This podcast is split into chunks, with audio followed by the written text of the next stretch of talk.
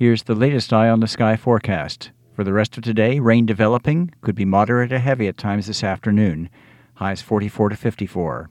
Tonight, rain may be heavy at times, rain changing to snow by daybreak to a Conway Bellows Falls line. Lows 30 to 40 northwest to southeast. Monday, snow or rain changing to snow early from northern and southwestern New Hampshire west will be heavy at times during the forenoon, all tapering to flurries from southwest to northeast during the afternoon. Rain ending as snow showers in southern interior New Hampshire. Early highs 32 to 40.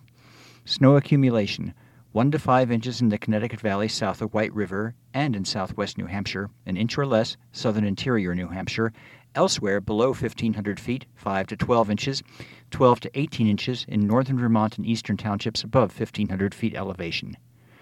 I'm meteorologist Steve Maleski with an eye on the sky.